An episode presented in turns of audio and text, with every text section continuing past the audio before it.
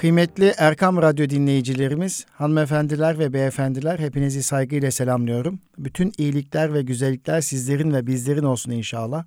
Bugün Eğitim Dünyası programında bendeniz Nuri Özkan'la birliktesiniz. Eğitim Dünyası programı İstanbul Gönüllü Eğitimciler Derneğimizin katkılarıyla hazırlandığını biliyorsunuz. Efendim bugün Eğitim Dünyası programında 17 Ağustos 1999 yılında meydana gelen acı depremin yıl dönümü olması münasebetiyle eğitim, eğitim kurumları ve deprem üzerine sohbet edeceğiz, paylaşımda bulunacağız. Tabii 17 Ağustos 1999'da saat 03.02'de meydana gelen ve yaklaşık 45 saniye süren 7.4 büyüklüğündeki depremin üzerinden tam 20 yıl geçti kıymetli Erkam Radyo dinleyicilerimiz. Bu depremde resmi rakamlara, verilere göre 17.480 kişi hayatını kaybetti ve 10 binlerce kişi yaralandı. Öncelikle e, vefat edenlere tekrar e, Cenab-ı Hak rahmet eylesin diyoruz. Üzerinden 20 yıl geçti ve 20 yıllık bu süreç içerisinde Türkiye e, depreme hazır mı? Eğitim kurumları e, ve okullar depreme hazır mı? Çocuklarımızı depreme hazırlayabildik mi? Afetlere hazırlayabildik mi? Afet yönetimi bilinci bizlerde gelişti mi? Bunun üzerine sohbet edeceğiz. Tabii 17 Ağustos 1999'daki depremden sonra Türkiye çok ciddi tedbirler almıştır. Alma yolunda çaba göstermektedir. Bunu ifade etmek lazım. Hiçbir şey yapmadık demek de oldukça yanlış olur. Tabii ki başta eğitim kurumları olmak üzere kamu kurum ve kuruluşları ciddi bir şekilde şehircilik planlama açısından e, bir takım çalışmalar yaptığını biliyoruz. E, evlerin daha dayanıklı olması noktasında çaba sarf edildiğini biliyoruz. Kentsel dönüşüm yapılarak depreme dayanıklı yeni evler üretildiğini farkındayız, biliyoruz. Lakin bütün bu çalışmalar, çabalar 20 sene içerisinde geldiğimiz bu durum yeterli midir? Bunun konusu elbette eğitim dünyası programının konusu değil. Ben daha çok eğitim kurumu açısından eğitim kurumlar olarak, öğretmenler olarak deprem bilincine, depreme hazır mıyız? Deprem bilincine vakıf mıyız? Ve böyle bir durum olduğunda soğukkanlığımızı koruyabilir miyiz? Ve çocuklarımızı geleceğe hazırlayabilme noktasında neler yapıyoruz, neler yapmamız gerekir? Bunun üzerine paylaşımda bulunacağım. Efendim tabii amacımız geçmiş hatırlatmak değil ama 20 sene önceki bu depremde 7.4 büyüklüğünde meydana gelen bu depremde 35.180 konut 5770 iş yeri yıkıldı veya ağır hasar gördü. Bunu biliyoruz. Bunu hatırlatmak istedim. 40.757 konut, 6057 iş yeri orta derecede hasar gördü. 45086 konut ve 6128 iş yeri de hafif hasarlı olarak resmi kayıtlara geçtiğini hepimiz biliyoruz. Ve 17480 neredeyse 20 bine yakın kişinin de vefat ettiğini ve 10 binlerce kişinin kaybolduğunu ve bir o kadar da bir on binlerce kişinin yaralandığını ve bir o kadar da kaybolma kaybolanlardan bahsedildiğini biliyoruz. Tabii okulları etkileyecek en önemli afet en önemli afet depremdir. Deprem ayrıca heyelan, sel, yangın gibi birçok farklı afet nedenlerini de tetikleyebilmektedir. Bundan dolayı depreme iyi hazırlanmış bir okul, bir kurum, bir site aynı zamanda diğer afetlere hazır hale gelmiş sayılmaktadır. İşte şu anda içinde bulunduğumuz bugün içerisinde İstanbul'da yoğun bir yağış var. Ciddi bir şekilde bazı yerlerde sele neden olabilecek yağış miktarının arttığını görüyoruz. Sel de tabii doğal afetlerdendir. Yani doğal afet türleri dediğimiz zaman 31 ana başlık altında toparlayabiliriz. Bundan 28 tanesi meteorolojik kaynaklı afetlerdir. Böyle tasnif etmek, böyle söylemek mümkün. Yani 31'e yakın afet sayabiliriz. Bunlardan 28 tanesi meteorolojik kaynaklı afetlerdir. İşte e, bir kısmı bazı afetler vardır ki insanların eliyle oluşabilen afetler de vardır. Bunun da e, biliyoruz farkındayız.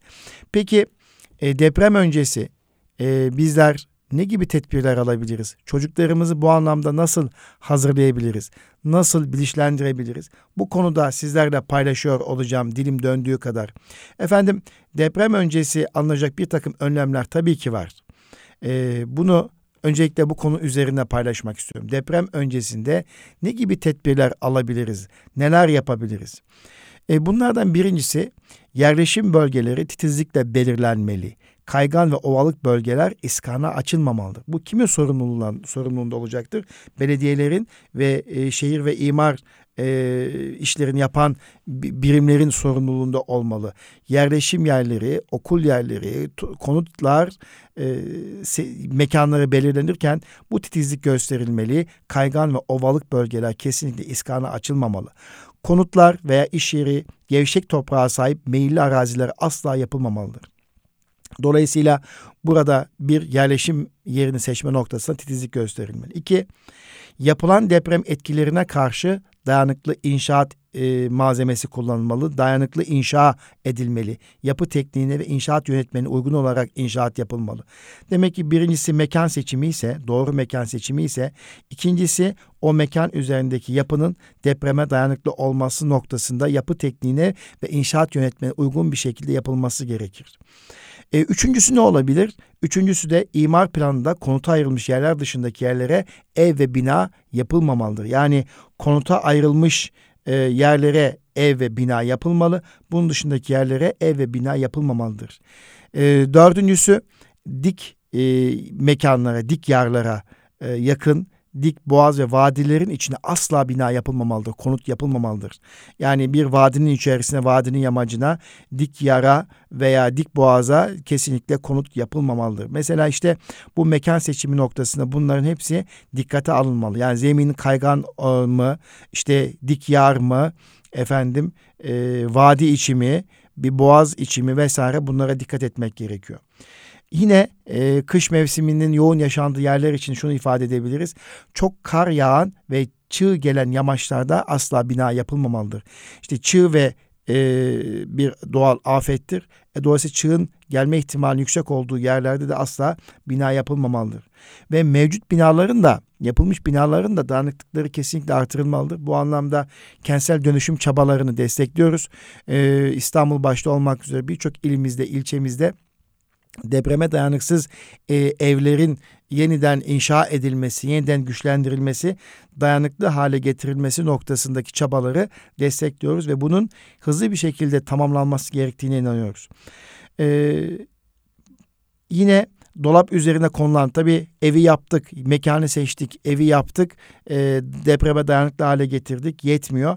İçerisine koyacağımız malzeme, materyal, dolap ve benzeri hususiyetlerde dikkatli olmamız gerekiyor. Örnek dolap üzerine konulan eşya ve büro malzemeleri kayarak düşer ve e, yaralanmalara neden olabilir. Bundan dolayı dolap üzerine konulan eşya ve büro malzemeleri kayarak düşüp e, yaralanma neden olacağı için bunlar kesinlikle sabitlendirilmeli veya dolap üzerine asla konulmamalı.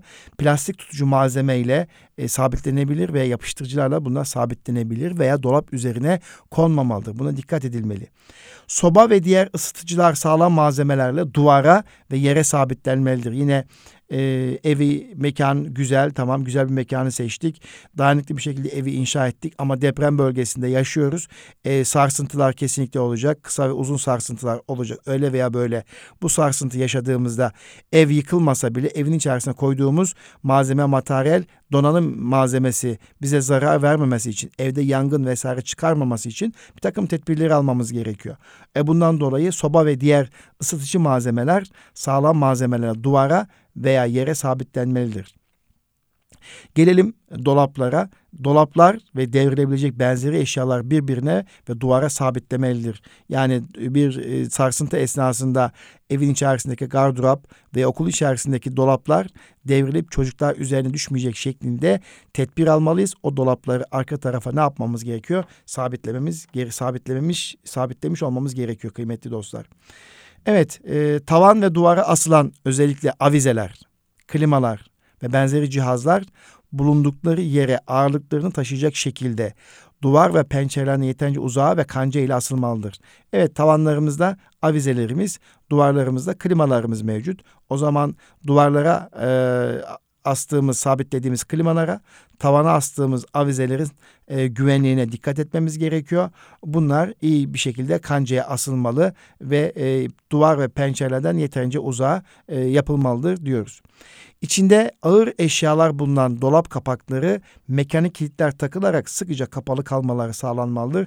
Çünkü bu sarsıntı esnasında içindeki ağır eşyalar dışarı çıkar e, ve yine yaralanmaya neden olabilir, çarpmaya neden olabilir. Dolayısıyla içinde ağır eşyalar bulunan dolap kapakları mekanik kilitler takılarak sıkıca kapalı kalmaları sağlanmalı kıymetli dostlar.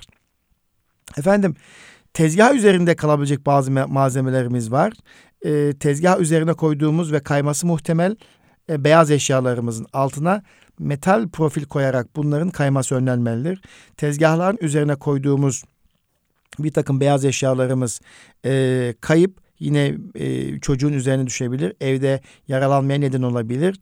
E, dolayısıyla bunların kayıp düşmemesi için bunların altına profil koyarak kayması engellenmeli veya kaymaz e, malzemeler konularak kayması engellenmelidir zehirli, patlayıcı, yanıcı maddeler düşmeyecek bir konumda sabitlenmeli ve kırılmayacak bir şekilde depolanmalıdır. Bu maddelerin üzerlerine fosforlu belirleyici etiketler konulmalıdır. Evet, e, bu kurumlarda olabilir, okullarda olabilir, laboratuvarlarda olabilir. Zehirli, e, patlayıcı, yanıcı maddeler e, varsa laboratuvarlarımızda, okullarda veya evimizde bir düşmeyecek şekilde sabitlenmeli ve kırılmayacak şekilde bundan depolanması yapılmalı kutuların içerisine yerleştirilmeli ve üzerinde fosforlu kalemle e, veya fosforlu etiketle e, işaretlemeler yapılmalı. Rafların önüne elastik bant ya da tel eklenebilir. E, küçük nesneler ve şişeler birbirlerine çarpmayacak veya devrilmeyecek şekilde e, muhafazası raflarda sağlanabilir. Hat veya bunlar kutuların içerisine yerleştirilebilir.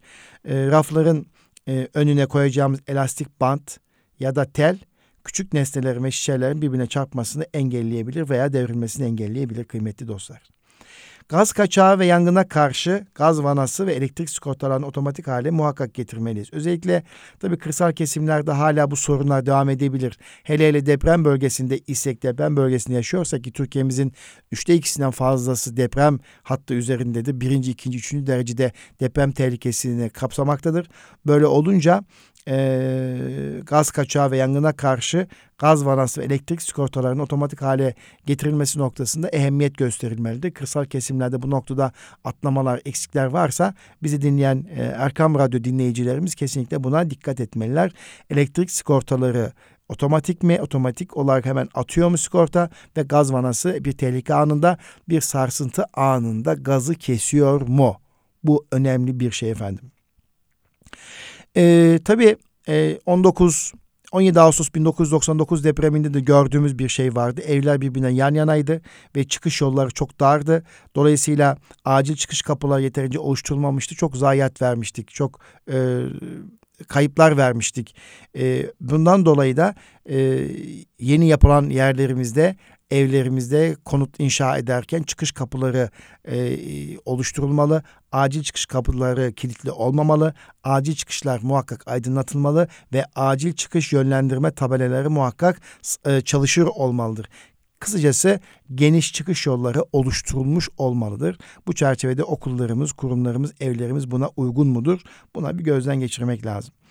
Karyolalar pencerenin veya üzerine devrilecek ağır dolapların yanına konulmamalı. Evet e, karyola, kanepe ve benzeri yataklarımız e, pencerenin ve üzerine devrilebilecek ağır dolapların yanına konmamalı. Karyolanın üzerinde ağır eşya olan raf bulunmamalıdır, bulundurulmamalıdır. Dolayısıyla e, bir deprem sarsıntı anında gece yakalanabileceğiz bir sarsıntıda e, daha eviniz yıkılmadan düşen gardırobun altında kalıp yatakta e, ölebilirsiniz. Rahmetli olabilirsiniz. Dolayısıyla bunlara çok dikkat etmek gerekiyor e, Erkam Radyo dinleyicilerimiz. E, tüm bireylerin katılımı ile evde, iş yerinde, apartmanda, okulda afete hazırlık planımız var mı? Ee, bunu bir gözden geçirmeliyiz ve afete hazırlık planları yapmalıyız. Her altı ayda bir bu plan belki gözden geçirilmeli. E, bireyler e, eğitilmeli. E, var mı? Önce kendim için söylüyorum. Evde biz altı kişi yaşıyoruz. Böyle bir durum olduğunda nasıl bir tedbir alırız? Afete e, durumunda neler yaparız? Deprem durumunda nasıl bir kaçışımız olur? E, nereye e, sa- saklanırız, kaçarız, nasıl bir tedbir alırız? E, evimizdeki koyduğumuz eşyalar, dolaplarımız bu anlamda uygun mu? E, yani gerçekten gözden geçirmek gerektiğini düşünüyorum. Dolayısıyla afete hazırlık planları önce e, kamu kurum kuruluşlar, okullar, apartman yöneticileri e, ve apartman sakinleri, iş yeri, iş yeri yöneticileri ve iş yeri sakinleri, evde de ev bir evdeki aile bireyleri hepsi bu nokta duyarlı olmalı. Bu plan sürekli gözden geçirilmeli, hatırda tutulmalı efendim.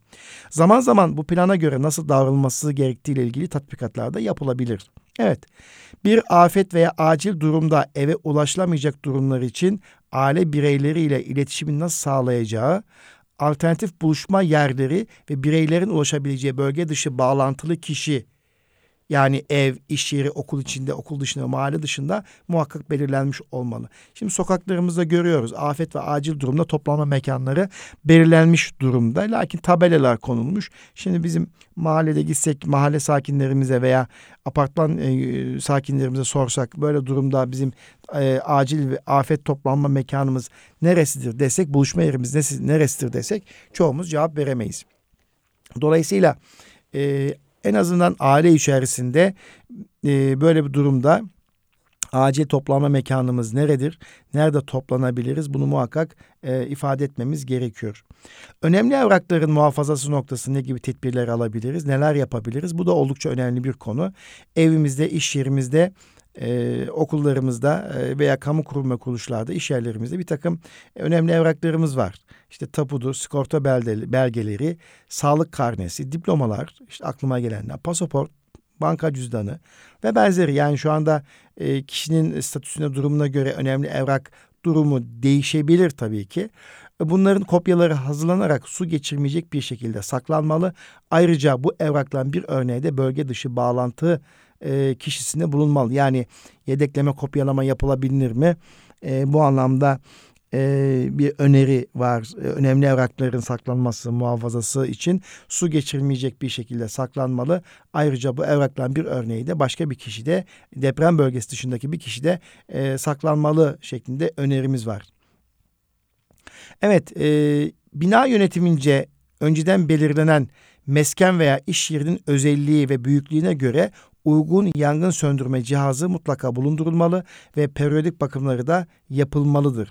Bu cihazlar kesinlikle kolay ulaşılabilecek bir yerde tutulmalıdır. Herkes tarafından yeri bilinmelidir. Duvara sıkıca sabitlenmiş olmalıdır. Her yıl ilgili firma tarafından bakımı yapılmalıdır. Bir kez kullanıldıktan sonra mutlaka tekrar doldurulmalıdır. Binalarda asansörlerin kapı yanlarına deprem sırasında kullanılmaz levhası asılmalıdır. Evet, binalarda asansörlerin yanlarına deprem sırasında asansör kullanılmaz levhası da asılmalıdır. Dolayısıyla e, deprem öncesi alabileceğimiz bir takım tedbirler olduğunu e, buradan hatırlatmak istiyoruz. Bu tedbirleri e, almak için bir bina yapımı noktasında bina öncesi, bina yapımı öncesi mekan seçiminin iyi olması ve özenle yapılmış olması gerekir dedik. Hemen mekanı seçtik konut yapacağız, iş yeri yapacağız. Depreme dayanıklı konut veya iş yeri yapmanın önemini söyledik. Burada kesinlikle malzemeden e, kaçınılmamalıdır. Depreme dayanıklı yapılmalıdır. Şimdi zaten yapı denetim kuruluşları var. E, binaları denetliyorlar. E, sıkı tuttuklarını düşünüyorum. Kesinlikle taviz verilmemeli. Tamam. Evi teslim aldık. iş yerini teslim aldık. Bize depreme dayanıklı bir şekilde eve e, teslim ettiler ama e, doğal afet olmayacak anlamına gelmez. E, biz doğal afet bölgesinde, deprem bölgesinde yaşıyoruz. Her türlü doğal afeti yaşayabiliriz. Her türlüsünü yaşayabiliriz. Ama biz şu anda ana temamız deprem olduğu için de içine koyacağımız e, eşyaların, donanım malzemesinin ev eşyalarının ve iş yeri eşyalarının e, yerinden oynamaması ve sarsıntı esnasında başka birinin üzerine düşmemesi için sabitleyicilerin olması gerektiğini ifade ettik. Önemli. Yine tezgah üzerinde bulunan kaymaya, kayması muhtemel e, beyaz eşyalarında kaymaması için tedbir alınması gerektiğini ifade ettik. Afete hazırlık planımızın olması gerektiğini ev sakinleri başta olmak üzere okulda ve kamuda çalışan, özel sektörde çalışan herkesin bu afet planından haberdar olması gerektiğini ve zaman zaman da tatbikat yapılması gerektiğini ifade ettik. Efendim deprem esnasında asansör kullanılmayacağı ilgili bir levhanın, uyarıcı levhanın olmasından bahsettik. Ve çıkış kapılarının gösteren yönlendirme tabelaların e, çalışır olması gerektiğini ve çıkış kapılarının kapalı olmaması gerektiğini, acil çıkış kapılarının kapalı olmaması gerektiğini vurguladık. Ve e, deprem esnasında oluşabilecek yangından dolayı da e, skortaların e, otomatik olması gerektiğini, gaz vanaların otomatik kesilmesi gerektiğini, dolayısıyla otomatik kesilebilmesi için de ona göre yapılmış olması gerektiğini, bunu olup olmadığında kontrol etmenin öneminden bahsettik kıymetli e, Erkam Radyo dinleyicilerimiz. Peki Allah korusun, Cenab-ı Hak korusun 17 Ağustos 1999 e, depremindeki acı felaketi bir daha yaşamış olmaktan bu milleti korusun, ümmeti Muhammed'i korusun, insanlığı korusun diyelim. Ama buna rağmen afette kaçınılmaz. Peki böyle durumda e, deprem esnasında neler yapmamız gerekiyor? Tabii ki e, evet söylemesi kolay ama uygulamada kolay mı? E, başa gelince belli oluyor. Kesinlikle panik yapılmamalıdır. Kesinlikle e, bina içerisindeysek, e, bir binanın içerisindeysek kesinlikle panik yapılmamalı. Hemen bulunduğumuz konumu kontrol etmeliyiz. Dolap, raf, pencere ve benzeri eşyalardan uzak durabilecek bir ortamda durmalıyız. Varsa sandalyelerle desteklenmiş masa altına veya dolgun ve hacimli koltuk, kanepe e, ve veya içi dolu sandık gibi koruma sağlayabilecek eşya yanına çömelmeliyiz ve burada hayat üçgeni oluşturmalıyız. Hayat üçgeni dediğimiz şey baş iki el arasında alınarak ve bir koruyucu yastık malzeme ile korunmak suretiyle hayat üçgeni oluşturabiliriz. Sarsıntı geçene kadar bu pozisyonda beklemeliyiz. Güvenli bir yer bulup diz üstü çökmek dediğimiz şey hayat üçgeni. Ya onu yapmış olmamız lazım. Başını ve enseni koruyacak şekilde kapan. Önce çök. Başını ve enseni koruyacak şekilde kapan. Düşmemek için sabit bir yere tutun. Merdivenlere ya da çıkışlara doğru koşmama dediğimiz husus bu kıymetli dostlar. Erkam Radyo dinleyicilerimiz Cenab-ı Hak tabii ki korusun. Ama böyle bir durum yaşanacak olması durumunda almamız gereken tedbirler çök, kapan, tutun ve merdiven ve çıkışlara doğru koşma. Evet. Balkona çıkılmalı mıdır böyle bir durumda? Ee, evet hemen ilk yaptığımız hepimiz aklına gelen şey o panik esnasında tabii ki balkona çıkmak işte teras varsa terasa çıkmaktır.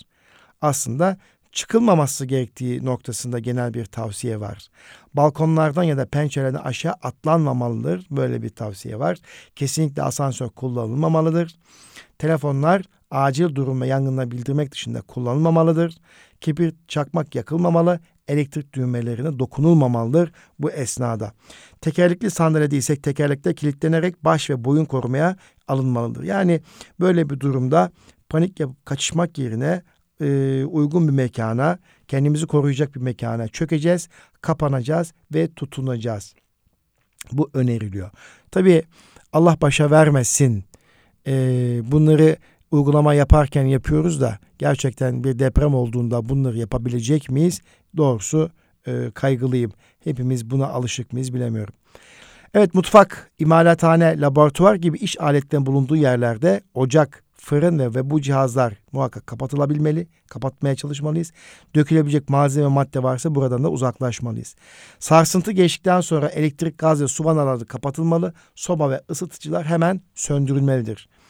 Diğer güvenlik önlemleri alınarak gerekli olan eşya ve malzemeler alınarak bina daha önce tespit edilen yoldan derhal terk edilmeli ve toplanma bölgesine gidilmelidir. İşte o toplanma bölgesi neresi hepimiz biliyor muyuz? Nereye gideceğiz?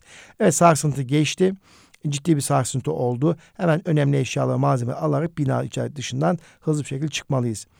Okulda, sınıfta ya da büroda isek sağlam sıra, masa altlarında veya yanında koridorsa e, veya yanında e, bulunmalıyız. Koridorda isek duvarın yanına hayat üçgeni oluşturacak şekilde çök, kapan, tutun hareketiyle baş ve boyun muhakkak korunmalı. Tabii böyle anda sarsıntı anında başımıza gelebilecek bir darbe hepimizi sıkıntıya sokar. Allah korusun. Okulda isek, sınıfta isek, bir büroda isek sağlam sıranın e, hemen yanında e, çöküp kapanıp tutulmalıyız. Masa altlarına e, sığınabiliriz e, ve bunların yanlarında durabiliriz. Üzerine bir şey düştüğü zaman bizi hava alacak kadar koruyabilir. E, yine koridorda isek duvarın yanına hayat üçgeni oluşturacak şekilde e, çök, kapan, tutun hareketi yaparak başımızı ve boynumuzu korumuş oluruz. E, bir daha söyleyelim pencerelerden ve camdan e, kesinlikle uzak durulmalıdır. Ve pencere ve camdan yapılmış eşyalardan da uzak durmalıyız tabii ki. Evet açık alanda alanda isek deprem oldu. Binada isek neler yapabileceğimizi hatırladık. Peki açık alandayız. E, dışarıdayız ve sarsıntı olduğunu hissediyoruz. Toprak hareketlendi veya kabardı. Alttan bir şey geçiyor. Ses geliyor, gürültü geliyor.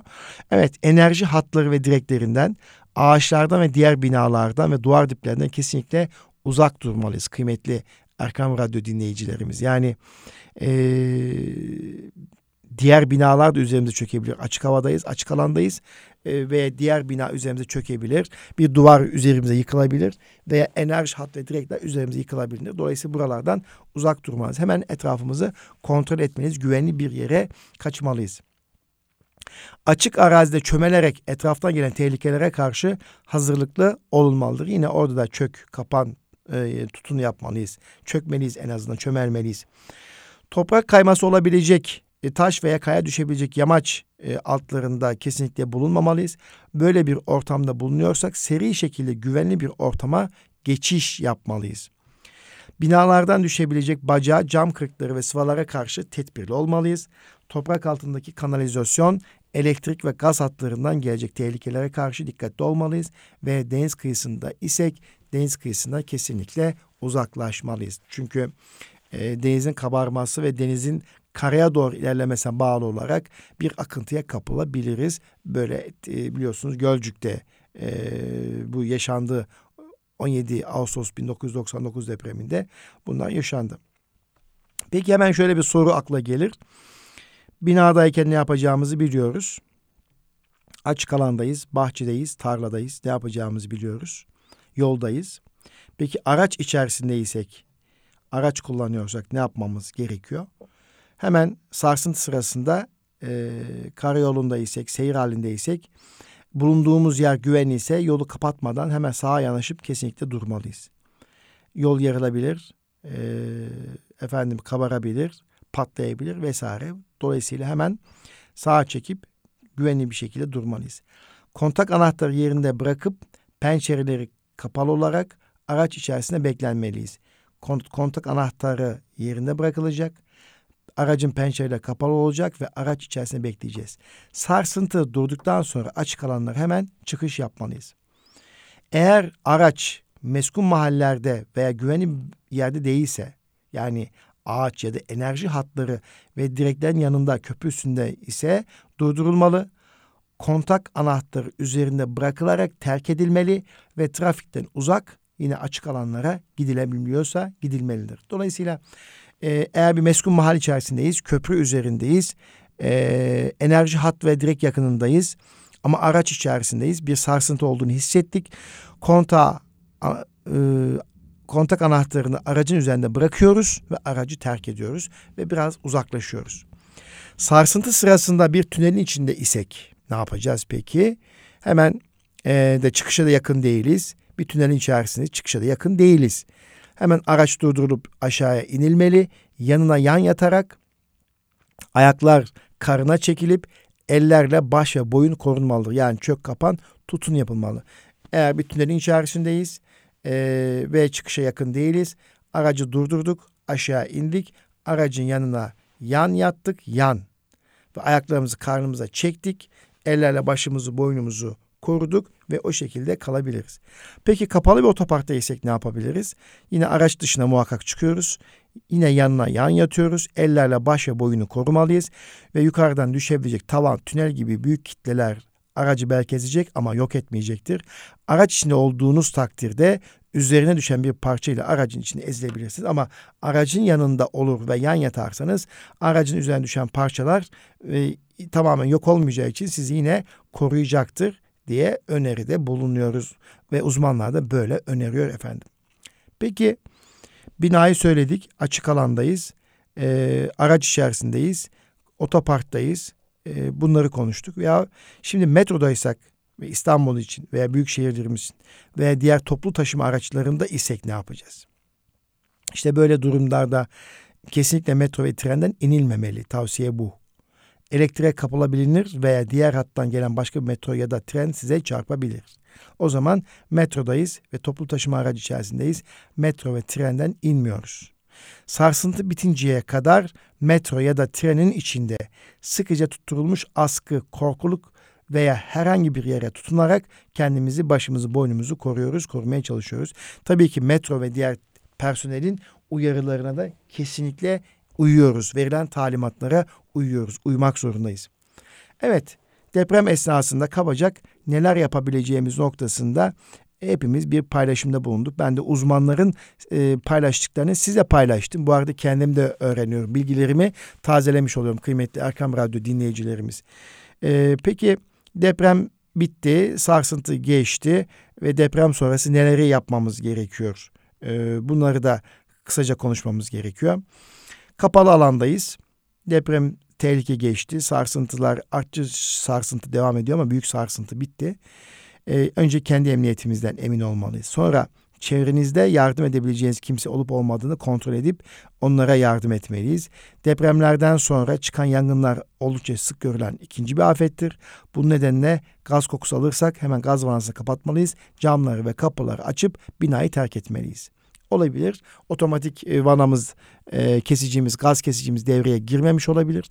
Gaz kokusu e, almışsınızdır. E, dolayısıyla hemen vanayı kapatıyorsunuz. Kapatıyoruz. Camlar ve kapıları açabiliyorsak açıyoruz. Binayı terk ediyoruz. Evet, yerinden oynayan telefon ayizelerinin telefon üstüne koyuyoruz. Acil durum çantamızı yanımıza alıyoruz. Mahalle buluşma noktamıza doğru harekete geçiyoruz. Yani e, radyo ve televizyon gibi kitle iletişim araçlarıyla yapılacak uyarıları dinliyoruz. Cadde ve sokakların acil yardım araçları için boş bırakmak için elimizden gelen çabayı ve gayreti gösteriyoruz. Çünkü yardıma gidecek olan araçların, yardım araçların, acil yardım araçların ulaşabilmesi için de sokakları boş bırakmamız, caddeleri boş bırakmamız gerekiyor. E, her büyük depremden sonra mutlaka artçı deprem oluyor. Bunu biliyoruz. Artçı depremler zaman zaman seyrekleşir ve büyüklükleri azalır.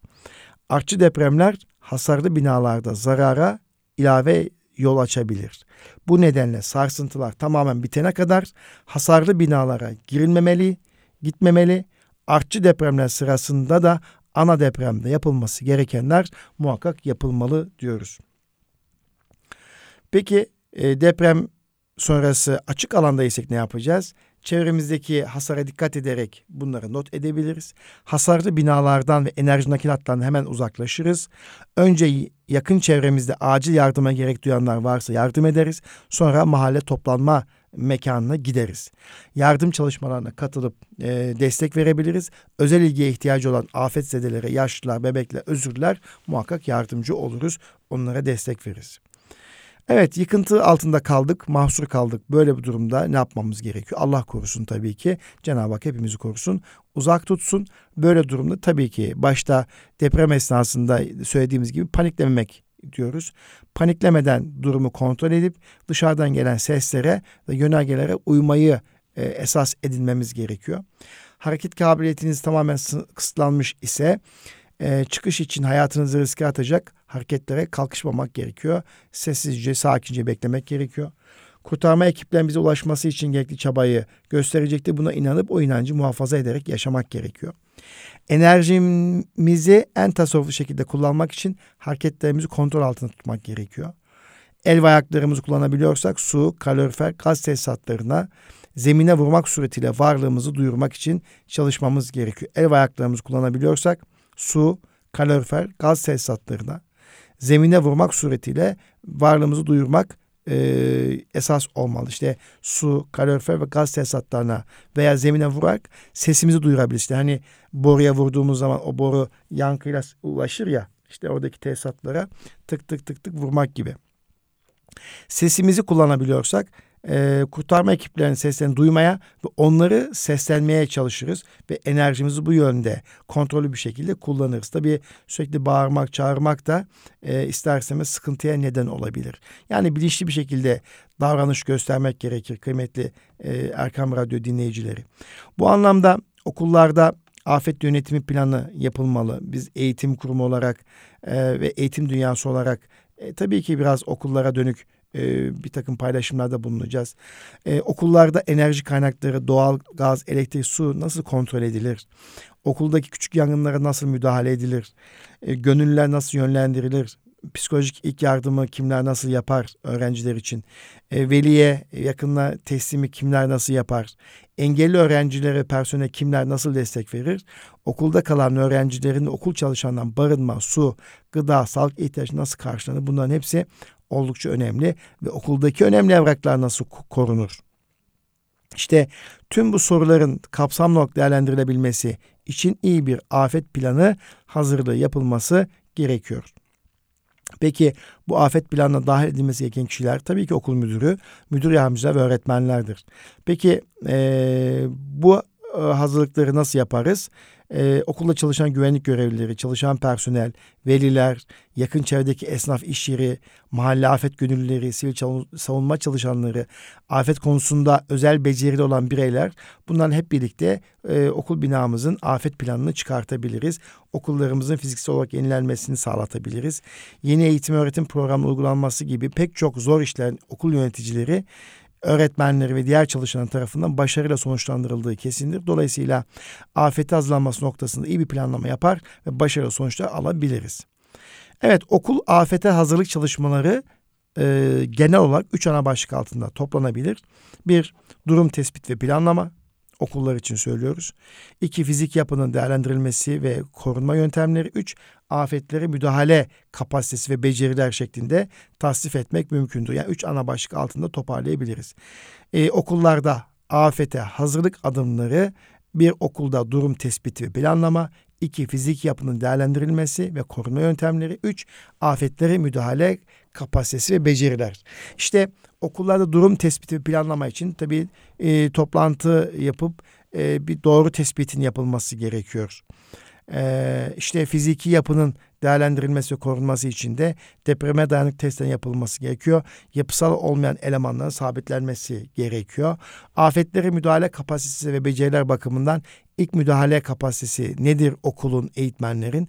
Yangınlara müdahale kapasitesi nedir? Deprem sırası neler yapılabilir? Deprem sonrası neler yapılabilir? Ve bununla ilgili ekiplerin oluşturulması ve e, diğer tehlike risklerin belirlenmesi, detaylı kat planlar çizilmesi gibi hazırlık planları e, kesinlikle yapılmalı. İşte bu e, çerçevede e, okulda afet planı muhakkak hazırlanmalı ve bu şekilde çocuklarımız eğitim hazırlık aşamasına getirilmeli. Peki okullarda afete hazırlık kurulu var mı? Soru bu. Kurulmuş mudur? Okul afete hazırlık kurulu yani gerçekten kağıt üzerine değil de işler vaziyette midir? Kendi nefsim içinde başta olmak üzere bütün okul yöneticilerine soruyorum. E, okul müdürü, müdür yardımcıları, zümre bölüm başkanları, okul öğrenci temsilcisi başta olmak üzere işte okul aile birlikli üyeleri ve e, esnaflardan oluşan okul afete hazırlık kurulu oluşturulması önerilir ve yapılması da gerekir. Ve tüm personel ve öğrenciler afet konusunda e, eğitilmeli, kabiliyetleri geliştirilmeli.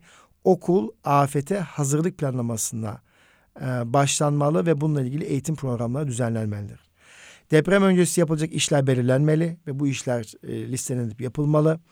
E, ve deprem sırasında yapılması gereken işler belirlenmeli ve bunlar okul çalışanlarına ve öğrencilere öğretilmeli. İyi bir tahliye planı hazırlanmalı. Deprem sonrası yapılacak olan e, durumlar okul çalışanlarına, öğrencilere ve deprem sonrası hareket edebilecek e, edebilmek adına tatbikatlar muhakkak yapılmalıdır. Deprem sonrası hayatın normale dönmesi sonrasında eğitim öğretimin hızlıca başlaması adına da program yapılmalıdır. Detaylı kat planlarının çizilmesi de oldukça önemlidir. Her katta sınıfların isimlerinden arşive, depoya, tuvaletlere kadar her şey ölçekli haliyle detaylı bir şekilde çizilmiş olmalı ve kat planları da asılmalıdır. Okul tahliye planı, okul risk analiz planı ve afet sonrası arama kurtarma işlerinde yapılabilecek e, işler detaylı bir şekilde de yine belirlenmiş olmalı. Bu çerçevede kat planları da kesinlikle işe yarayacaktır efendim. Evet, e, bu noktada e, şunu önermekteyim. E, neyi öneriyorum? E, afete hazırlık e, planı İslam İl Milliyeti Müdürlüğü tarafından e, hazırlanmış. Mesela beni dinleyen Erkam Radyo dinleyicilerimiz bu afete hazırlık e, kitapçığını indirebilir ve buradan da e, okullara dönük bir takım ciddi öneriler var. E, bunları gözden geçirebilir. Evet e, kıymetli dostlar Erkam Radyo dinleyicilerimiz hanımefendiler ve beyefendiler. Tabii ki e, depreme hazırlık noktasında e, yapılacak, yapılması muhtemel çok şeyler var. Tabii ki çok şeyler var. E, biz e, bu konuda e, hem 17 Ağustos e, depreminin yıl dönümü münasebetiyle depremde e, kaybettiklerimizi rahmetle analım. E, hem de bir sonraki sonraki yıllarda olması muhtemel ki deprem kuşağında yaşıyoruz. Depreme karşı ne kadar bilinçli bir vaziyetimiz var neler yapabiliriz? Hem bir hatırlatmak istedik Eğitim Dünyası programında ve bu noktada çocuklarımızı nasıl hazırlayabiliriz depreme karşı? Ev halkımızı, sitemizi, e, iş yerimizi nasıl hazırlayabiliriz? Bu konuda uzmanların önerileri doğrultusunda katkıda bulunmaya çalıştık efendim. Efendim Eğitim Dünyası programında e, bendeniz Nur Özkan'la birlikte oldunuz. Bugün eğitim ve deprem üzerine paylaşımda bulunduk. Bir sonraki Eğitim Dünyası programında buluşmak dileğiyle efendim. Kalın sağlıcakla Rabbime emanet olunuz.